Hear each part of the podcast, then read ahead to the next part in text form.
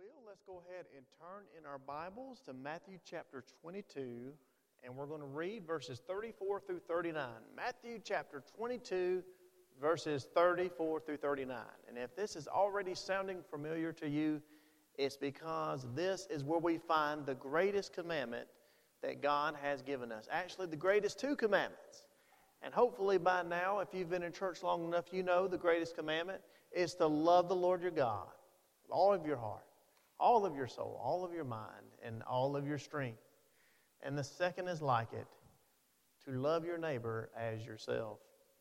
And we're going to begin reading that.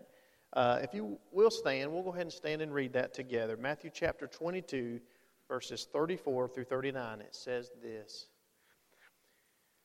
It says, But when the Pharisees had heard that they had put the Sadducees to silence, they were gathered together. Then one of them, which was a lawyer, asked him, being Jesus, a question, tempting him, and saying, Master, what, which is the greatest commandment in the law? And Jesus said unto him, This Thou shalt love the Lord thy God with all thy heart, with all thy soul, and with all thy mind. This is the first and greatest commandment. And the second is like unto it Thou shalt love thy neighbor as thyself. On these two commandments hang all the law and the prophets. Let's pray and commit this time to the Lord. Lord, this is your word. God, you only you can determine what is great. And God, this is known as the greatest commandments. And God, I believe they're great because you expect us to do them. And Lord, that you are going to hold us accountable one day, God, that we have been a lover of you and a lover of our brothers and sisters and our neighbors. And so, God, help us to do that. Help us to be honest with ourselves today as we look closely, Lord, at what it means to love your neighbor. We pray this now in your name. Amen. All right. And as you're um, seated today, the title of the message today is To Spring Forward Before We Fall Back. Spring forward before you fall back.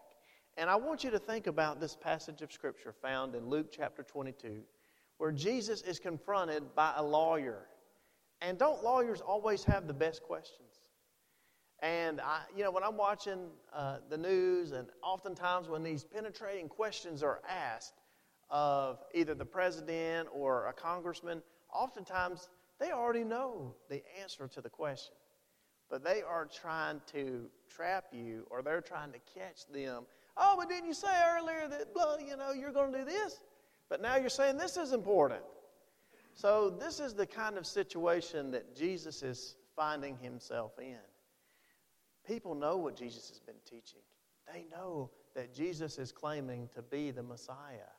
So now, a lawyer, a Pharisee of the Pharisees, has come and wants to uh, talk to Jesus about what is the greatest commandment.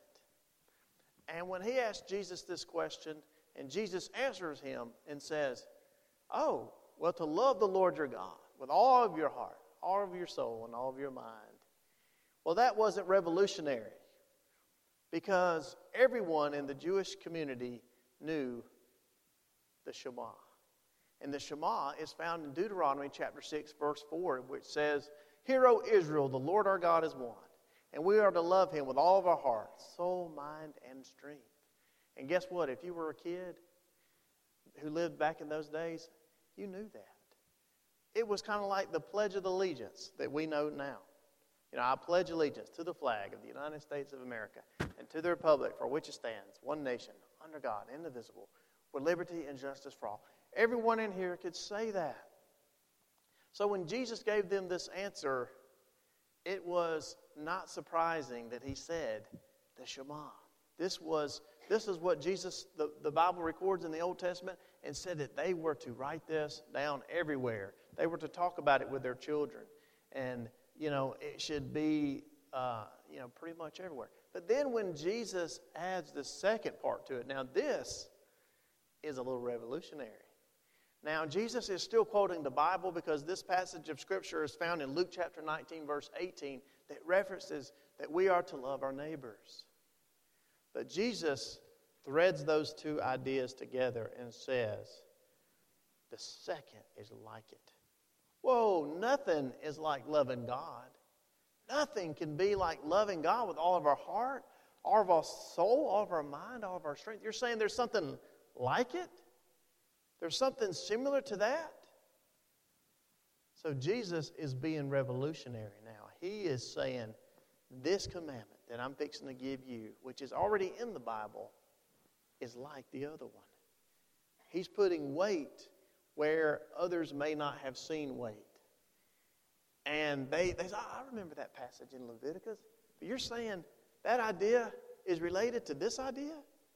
You mean just me going to the temple and worshiping God and learning the Torah, Genesis, Exodus, Leviticus, Numbers, Deuteronomy, learning the history of my people and, you know, being clean before God, that's not enough?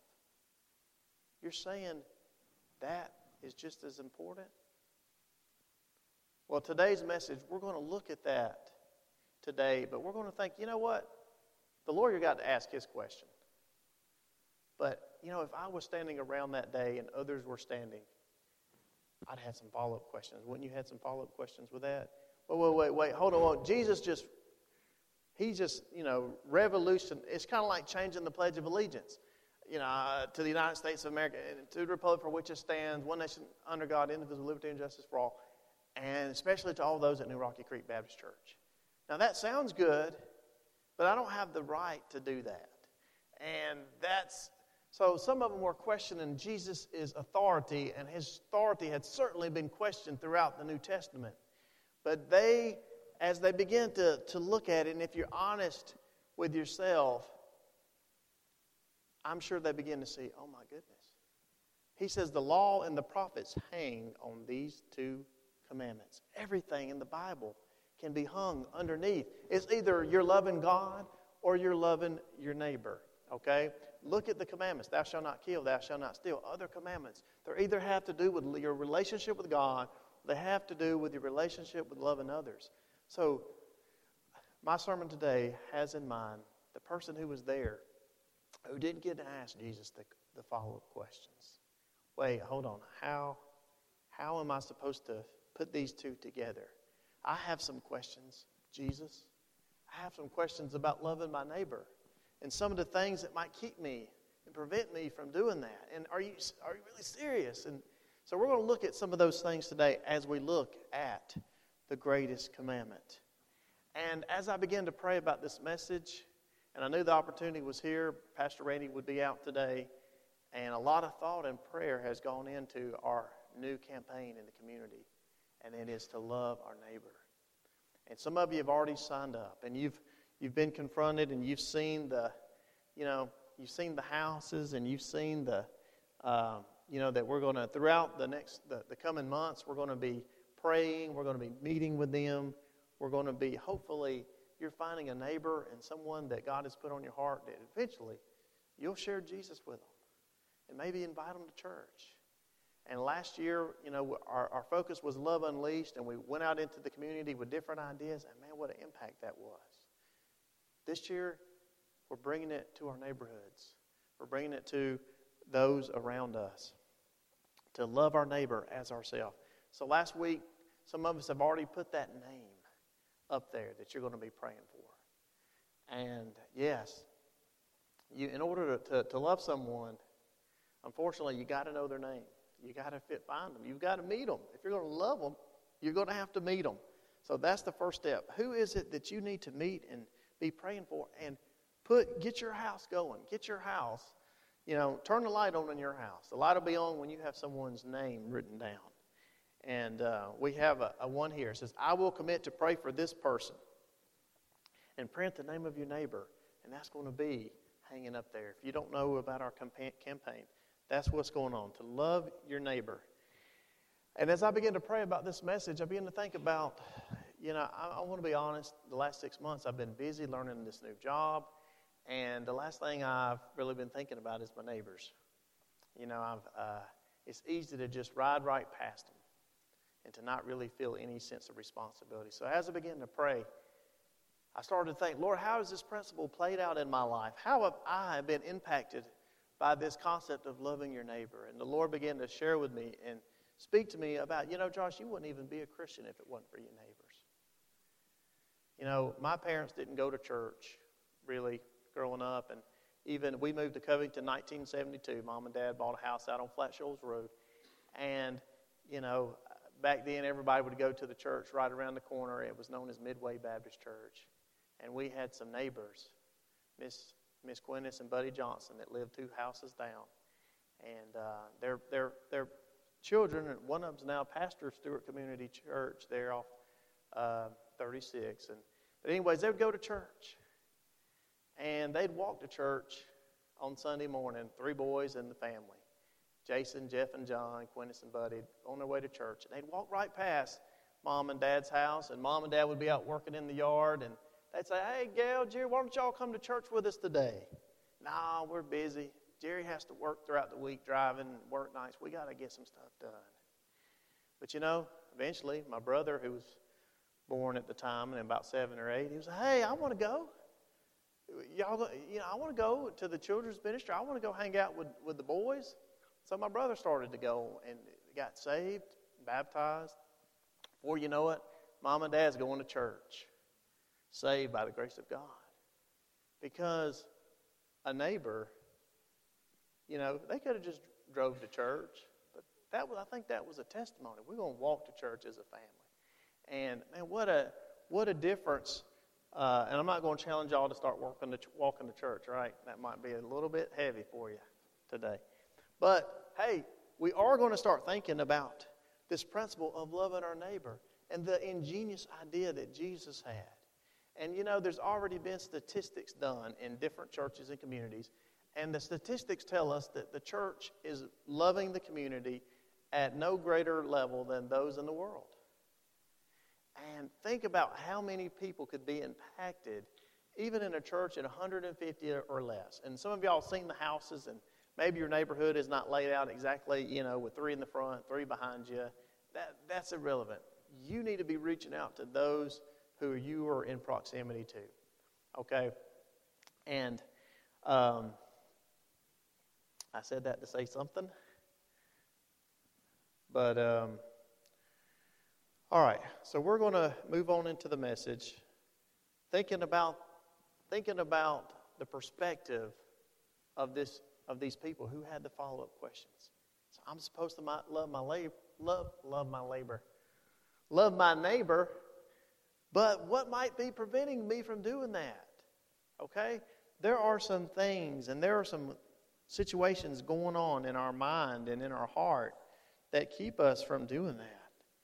And some of the things I have written down here is what if I don't even love myself? How am I going to love my neighbor, Jesus, if I'm having a hard time loving myself? Amen? That, you know, the devil has got us so bogged down with, you know, our own idea of ourselves. You know, that first commandment is to love the Lord your God with all of your heart, all of your soul, all your mind, all your strength. And if you do that, God's going to fill you up. He's going to fill you up with His love. He's going to fill you up. And you know, we've got to, first off, we've got to learn how to love our own self, right? You know, if we can't do that, if I don't have anything bubbling up out of me, you know, what do I really have to give to my neighbors? And we're going to get there in a second. So that would be my question for Jesus. Jesus, I, I don't, you sure you want me to love my neighbors like I love myself? Have you seen how I treat myself? You know, I've been, I, have been messing up, Lord. I, I've been selfish in my own family. I've been, you know, distracted with just totally my job. And God, I've been so self consumed with the, the things that I want. And, you know, and yet you tell me to love my neighbor the way I'm loving myself. Well, you know what? I think Jesus would say, no. First off, you, you need to be you need to be loving, you know, you need to be loving me, and you need to be you need that peace in your heart first. Yes. You know, the devil tells us so many lies. You know, we look in the mirror, we don't like what we see. We look in the carport, we don't like our car. We look behind us, we don't like our house. You know, we look in the city, we don't even like the city we're in. You know, we, we can be so negative And yet, God is saying, I have you here right now for a reason. Amen? He has us where we are for a reason. Another question so, you know, not only what if I don't even love myself, God, what is it, or what is it that I have that my neighbor doesn't? You know, that might be a question you ask yourself. What is it that I have that my neighbor doesn't? You know, and it may not always be some kind of physical thing that they don't have or do have. All right? I remember when I was a kid and we'd start raking the yard and all of a sudden some of the neighbor kids would come over and help me out. And man, what an opportunity something like that can be. Just little things like that. What is it that my neighbor has that I don't? Or what is it that I have that my neighbor doesn't? We're talking about needs. You know, maybe someone was sitting there that day and was thinking, of course, you know, Mr. Rogers hadn't been invented yet, but maybe your excuse right now is, look, I'm just not built like Mr. Rogers. It might be a beautiful day in the neighborhood, but I'm just not the very neighborly. You know, I don't come in and put my shoes on and all this, and I'm not whistling around the house and looking for neighbors to go talk to. That's just not me. And some of us are thinking that that's who God must be talking to those people. Certainly, there are those with that type of personality or those type of spiritual gifts, right?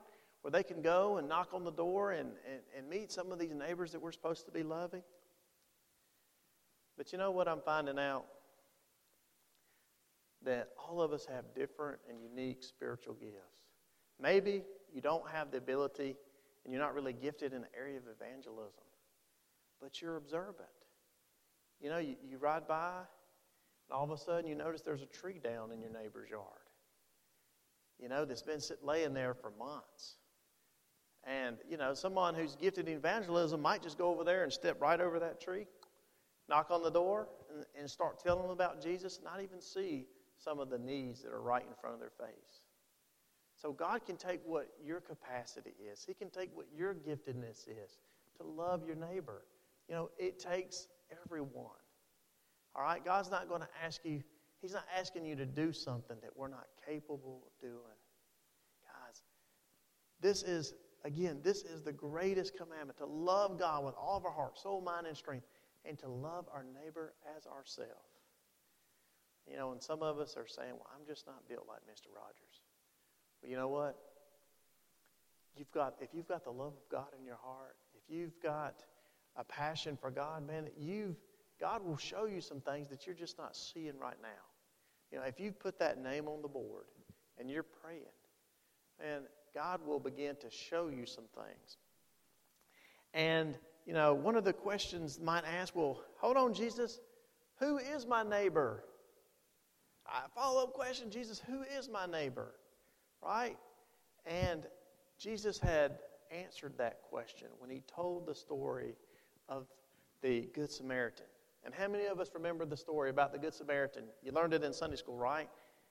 Or he gets beat up really bad, and all of a sudden he's on the side of the road, and someone comes along and he provides care. You know, he, he puts him on his donkey, takes him to the inn, and he pays two denarii for him to, to have anything he needs, and he promises, listen, if there's anything else this man needs to be healed, just let me know and I will take care of that as well. The story of the Good Samaritan. And through that story, we can learn a lot about how to love our neighbor.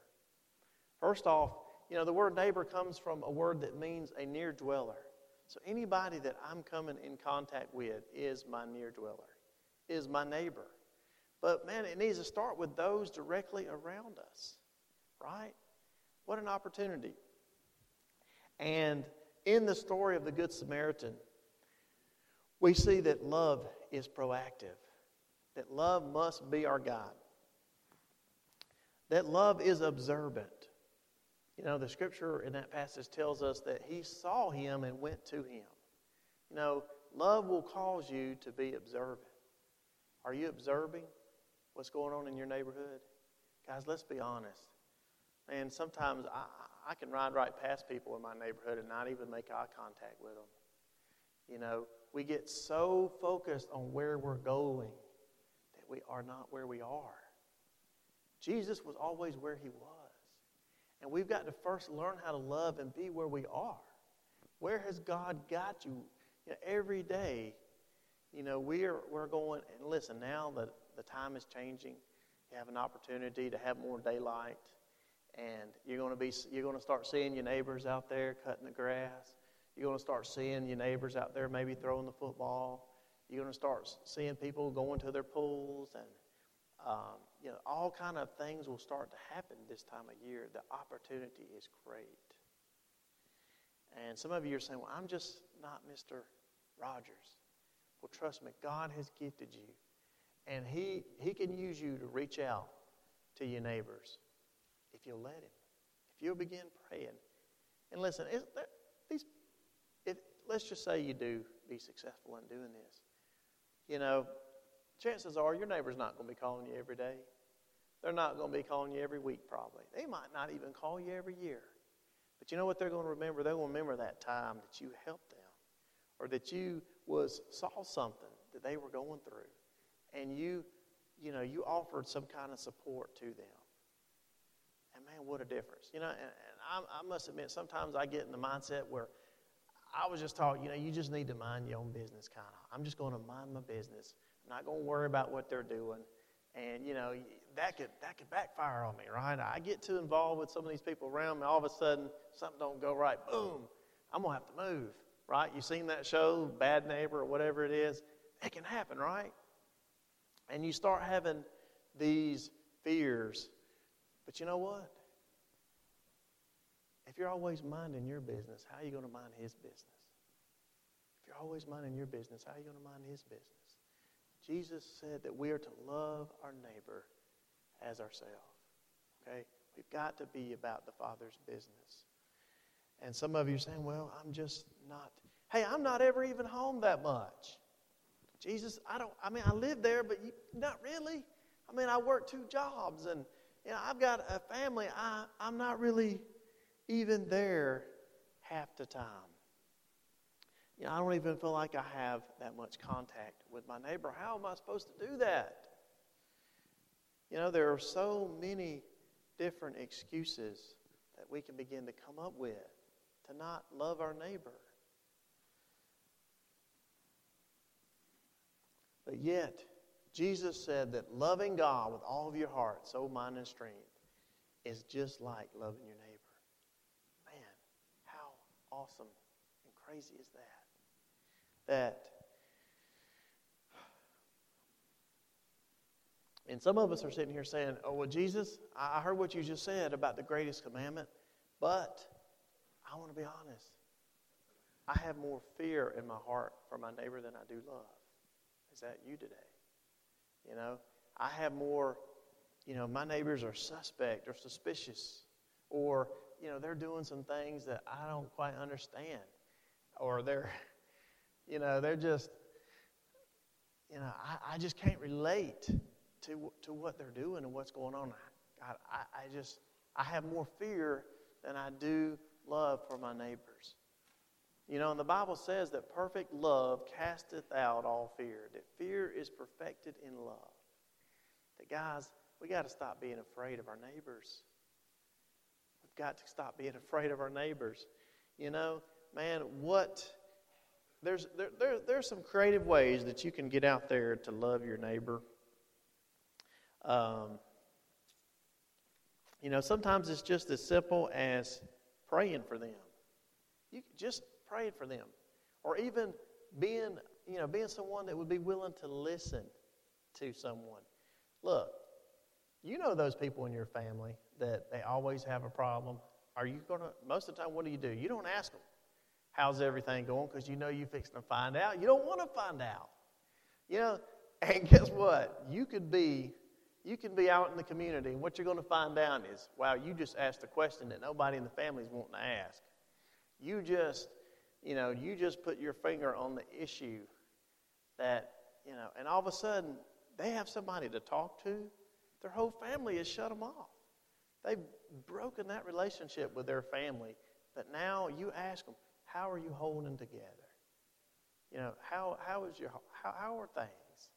Man, I know, you know, and truthfully, this this whole when we were asked to list our neighbors and you know the, the six people or eight people living around you, that's known as the card of shame.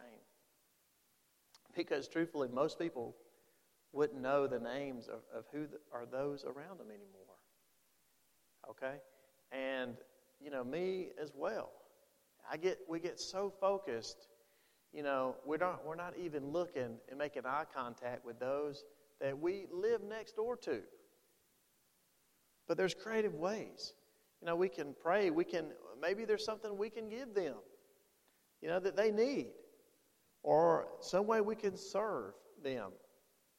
Or be some type of help. You know, if you have children, there's carpool situations. There's things that you can do. And all this is for the purpose of, of bringing people to Jesus. Amen. All this is for the purpose of bringing people to Jesus. You know, maybe you could, um, you can even play together. Hey, you like to hunt, I like to hunt, or you like to fish, I like to fish. There's opportunities to reach out that way and say, hey, you know, let's let's go fish sometime. I don't know anybody that doesn't like to eat, hardly, right? You know, we're having a cookout, or we're have we have some extra hamburgers and hot dogs. Why don't you come? Why don't you come over? Why don't you bring the kids? Man, there is so many ways, so many opportunities to reach out to our neighbor sitting right in front of us. We learn so much from the story of the Good Samaritan. We learn that not only is love observant, that not only did he see him when he was beaten down, but he, was, he had compassion on him. And he was responsive. Sometimes love is costly, you know, and it's going to be in the most inopportune time. You know, it reminds me of the story of the person I saw uh, a clip on uh, online about the person who, you know, was on their way to the job interview, and all of a sudden they see someone close by whose tires went flat, and they stopped to help the person, but they knew they were going to be late for their job interview, and they get to the job interview late and dirty and not prepared. And the man is like, if you don't respect my time, I don't think this is going to work. How can I hire someone that can't even get here on time? And yet, you know, he's about to uh, dismiss this man, and all of a sudden, the boss man's daughter walks in and says, Hey, Dad, that's the guy that changed my tire this morning. You know, it can be something like that. It's always the most inopportune time where something can happen and you can make a difference in someone's life and you can reach out in love.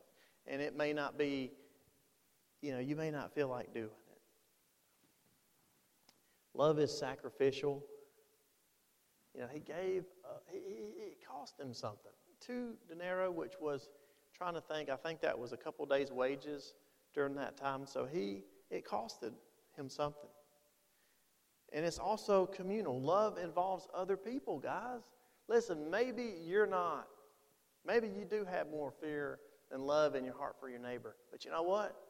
There's somebody in the church who don't have, I know at least one man that don't have any fear about knocking on a door or meeting a neighbor. And that's Brother Randy or someone around here. All right? I'll even go with you. You know, let's, let's, let's love our neighbors. Let's meet them. Let's, you know, let's involve others. You know, maybe there's an opportunity for you, you know, to team up with other people and say, you know, just like we did this morning in Sunday school, we began to pray for our neighbor. And we prayed for uh, someone who's, in my class, we prayed for Brother Jim Daniel and his wife to uh, reach out to a couple that was on the card that we prayed for, that they would be successful and that they would make an impact on their life. Guys, just think about how many people could be reached. Even in a church of 150 or less, everybody was here, right? And um, it was Easter. just kidding. But uh, so, uh, if you think about 150, let's just say a, let's just say 50, let's just say 100. Doing the math, we're now into the thousands you know, you're starting to get into the thousands of people uh, that will be impacted in a community of only 14,000. And what a difference just starting to love those around us will make. And some of us are thinking, well, um, I just don't think, again, I just don't really think that I have, um, you know, I'm hardly ever home. Or um, one question might be, is what is it that I have that I feel compelled to give to my neighbor? What is it that I have that I feel compelled to give to my neighbor? Let me just say, if you're a Christian, you know, I have a home in heaven, and I feel compelled that my neighbor have one too. Amen. We should. You know, as a Christian, I should feel compelled that my neighbor has every good and perfect gift that God has for them. You know, God has given me every good and perfect gift. It's available for me. I want my neighbor to have the same thing. You know, I want my, you know, if, if I had children, I would want them in church. And, you know, I want, you know, the Bible says to love your neighbor as yourself. This is what we're talking about. How do we love ourselves? What are the essential things that we want for ourselves? And we want our families to be, you know, uh, we want them to know God. We want our children to know God. Do you want their children to know God? That's how you can love them. Start having a burden for them. Start having a burden for their children and saying, man, I want to see their children in church. I remember being at, uh, while I was in college working, and it'd be vacation Bible school time, and we'd go out visiting, and we wouldn't invite children to church. And I remember being on the van and being young to ministry, and I was thinking everybody had, everybody needed to be invited, you know. But as I got on the van and we were riding through the neighborhoods, everybody had something negative to say. Well, that person over there, about you know their kids, they're not there half the time. Or oh, I don't see any, uh, I don't see any swings or nothing around there. That I don't think they have any kids. And uh, you know, as we began to go, and it seemed like everywhere we went, there just wasn't. All of a sudden, there wasn't any kids. And I was like, well, let's just go see. You know, we begin to knock, and all of a sudden, two kids run out. You know, and uh, it just took a little bit of a fresh look that, you know, we can get so indifferent to where we live. It's, oh, they, that's just so and so up the street. They used to go to church, they don't go anymore. Or, you know, they're, they would never come to church. You know, they've got a, a drug issue or they've got a, a, some kind of, you know, I don't even need to probably even confront this person. And there's so many things, guys, that can keep us from loving our neighbor. All right, it's easy to do. We can counsel people out. We do it all the time. But yet God says to love your neighbor as yourself. That this is the greatest commandment. It's like it to love me and then to love others. So what is it that you feel compelled to give your neighbor? Do you have that joy in your heart? Do you have a home in heaven? Do you feel compelled? that they have one too? Does your children know God and you feel compelled that theirs do too? You know, do you have, um, you know, victory over maybe some type of uh, past, you know, whether it be abuse or addiction, and you want them to have that victory too? You know, or maybe you have a cold, you know, you're riding by and all of a sudden you see their kids don't have a cold at the bus stop, or you see, you notice they have a tree down in the yard you, you know, you want their kid to have a coat too. Loving your neighbor as yourself is not as hard as it seems. I remember going to college and uh, starting at TFC, and I'd been getting excited about the Bible and some of the things, and and I heard the the Sunday school lesson of the greatest commandment, and I thought it was cool. But I was it, it took me back when I went, and all of a sudden, these professors who had spent their entire life studying, or you know, majority of their adult life rather, studying the scriptures, and I was interested to hear, you know, the theology and all that they were going to be breaking down to me. But the one thing that they seemed so stuck on and so impressed upon us was this idea to love God, to love people. That that is something that you can miss. That all you know, all these ministers and young people that were going to this school, we, I'd never seen it that way. I just thought it was another thing in the Bible. But it's not, guys. It's, it is the Bible. Everything hinges on this commandment to love me, love God, and to love others. Everything. We don't do anything else, we'd be all right. Just to, you know what I'm saying? If we, that's everything else. If you think about the commandments, you think about it. It all hinges on if we're loving God and we're loving our neighbor. And this idea that Jesus was saying is not just some kind of all encompassing, you know, do good type of situation. This is how people are reached. Is it takes you, it takes me, it takes us loving others, loving people we don't know, getting over that hump and saying, you know what? What is it that I have that I feel compelled to give my neighbor? You know, if you don't feel compelled to give your neighbor anything, something is lacking in you. Something is lacking in me. Something needs to be developed in my own heart as I am failing in the commandment to love Him with all my heart, my soul, my mind, and my strength, because that's going to produce some things that's going to cause you need to share with others. Guys, and that's how this world has changed. That's how our neighbors will be loved. And, you know, and a neighbor, again, is your near dweller. You know, we have neighbors at work. You're rubbing shoulders with in the office. You know, maybe you have an office or they have a cubicle, or you, you know, you have neighbors at the ball field. When you're watching your kids play and you're, and you're watching, they're watching their kids play. You know, you have neighbors, you know, in the school line as you're waiting to pick up your kids. You, have neighbors as you're waiting to get your food. All these people that we see at the gas station, you know, if we're always minding our business, when are we going to mind His? We've got to love our neighbors as ourselves.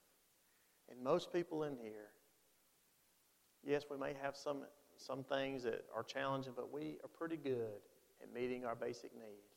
Everyone in here was able to find some clothes, and looks like you, you know, we're all eating, you know, we're all healthy, and we're all, you know, we all have the basic things. But guys, there's people out there that don't and they're living right around us. And, you know, sometimes it's not, like I say, you may live in a better neighborhood. You may live somewhere where there may not be a physical need that that's, you can see as you ride by. You know, someone's cutting their grass, someone's doing this. But you know what? Who's telling them about the Lord? You know, what does it profit for a man to gain the whole world and lose his soul? Who's telling them that? Who's telling them that you can, you know, make it through life and you know, I, one day I'm going to stand before the Lord and I want to hear, well done, thy good and faithful servant. Do I want my neighbor to hear that? Am I concerned that my neighbor won't hear that? Am I concerned that one day I'm going to stand before God and my neighbor might point me out and say, hey, he knows me. He knows me.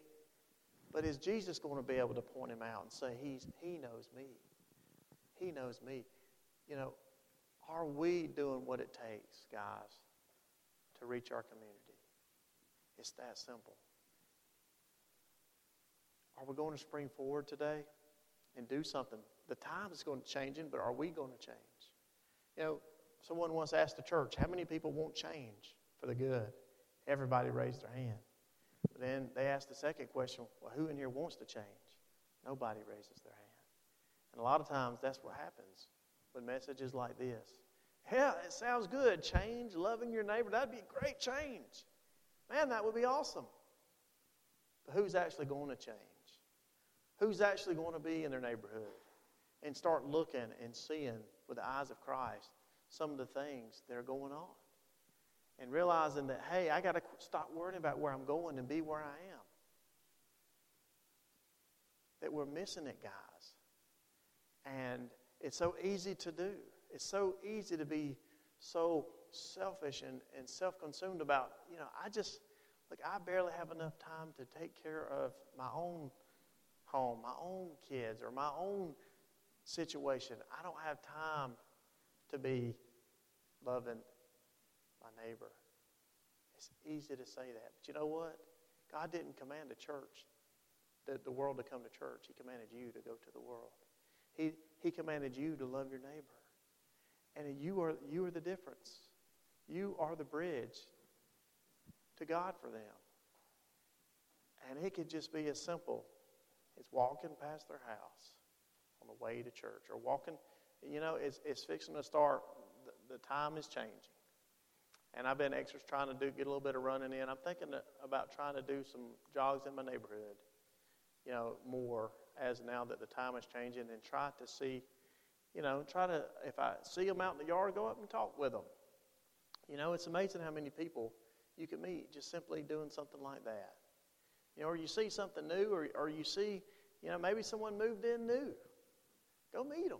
Welcome them to the neighborhood. You know, find ways, guys, to love your neighbor. You know, some of us saying that, uh, well, Josh, this, this, this would have been great if it was the Andy Griffith Show in 1950. This sounds like a great episode of the Andy Griffith Show that you're talking about today. And I just don't think, and maybe even in the Jewish world back then where they all were kind of lived in close proximity, and you know what? Times change, but commandments don't. The times may have changed, but God's commandment hasn't. And, you know, maybe some of the opportunities that, that lie in the, in the 50s, and, oh, yeah, I can think of every excuse. Well, now we have carports, right? And carports just isolate us. I have a really long driveway, and it, it kind of puts me out away from my neighbors. And, and now that everybody's got electricity, you know, uh, people used to hang out on the porches and they'd go stay outside because they didn't want to go inside. It's too hot and dark, right? And now, hey, they didn't have Wi-Fi back then. If they had Wi-Fi, they would have stayed, spent all their time in their house, you know, watching Netflix or whatever. So, you know, there's so many different excuses. But you know what? I bet the people from the past will say, "Wow, you mean to tell me y'all's generation has surplus of income? Has y'all got enough money to go out to eat?" You got enough money to go on vacation? Man, y'all could be helping some people. Wow. We didn't have any extra. But what we did have, you know, we loved each other. We reached out, but we didn't have those resources. Yeah, we didn't have Wi Fi and all that other stuff and ways to entertain ourselves, but we didn't have what y'all have. Man, if we did, we would have made a difference. If we had the extra that you guys have, if we had, you know, just a little, just really, y'all have enough food where you put it in your refrigerator? You know, you have leftovers. You have, uh, you know, two cars. Man, guys, commandments change. I mean, times change, commandments don't. There's always an opportunity to love your neighbor as yourself. But we've got to wake up. You know, me as well. I have been, you know, the last six months, like I said, I've been distracted. And I've been trying to learn this new job, and I haven't been thinking about my neighbor be honest. I've just, you know, with it being dark, I don't even look half the time. The only time I look is see if the dog's going to chase me if I'm running around, right? Where's that dog at? Or, you know, I, but we've got to, we got to look. Man, I want to, what a difference we could possibly make with just that one conversation. You know, and again, there's people here to help. And yes, Jesus did say that. And there are many questions, there are many excuses. But you know what? No follow up questions were really needed because the commandment is clear to love the Lord your God with all your heart, with all your soul, with all your mind, with all your strength. And the second is like it. Listen, the measure according to 1 John and how we love God is in the way we love others. Beloved, let us love one another, for love is of God, and everyone that loveth is born of God and knoweth God. And he that loveth not knoweth not God, for God is love. And how can you love man? How can you love man who you've not? How can you love man and you see him, but you, you know, uh, you know, you love God who you can't see. So how are you supposed to say you're going to love man when you see him right in front of you? You know, so the, the test of true love is always in the way we treat others all the religion and all pure religion, undefiled before God and the Father, is just to visit the fatherless and the widows in their affliction and to keep them unspotted from the world. If we're truly going to love God with all of our heart, all of our soul, all of our mind, all of our strength, there's no way we can continue to leave our driveways, not have any compassion, not have any thought, not have any concern, not have any. Uh, idea what's going on around us. Can you imagine the disciples doing that? Leaving and not even having any thought for those around them. But we do it all the time. And we, we're programming ourselves to do that. Guys, let's open our eyes. What an opportunity. I want to see some of your neighbors in these seats. I want to see, man, we saw what uh, impact uh, loving the community. We've heard back from some of the people that that ministry reached out to. I'm excited this time or in the coming year, later on in the year, when some of these neighbors come. And well, I think we're going to have a dinner or something for them. Isn't that right, Katie? Uh, on that special week when the neighbors finally come, we're going to we're going to go all out. We're going to we're going to show them they're appreciated and they're loved, and uh, it's just going to be an exciting time. So I pray this commandment doesn't go over you like water. That it's a real thing, that it's a real strategic plan that, that God has given us. Times change, commandments don't. Are you going to spring forward or are you going to fall back? Let's pray. I'm going to ask Garrett to come. The altar will be open.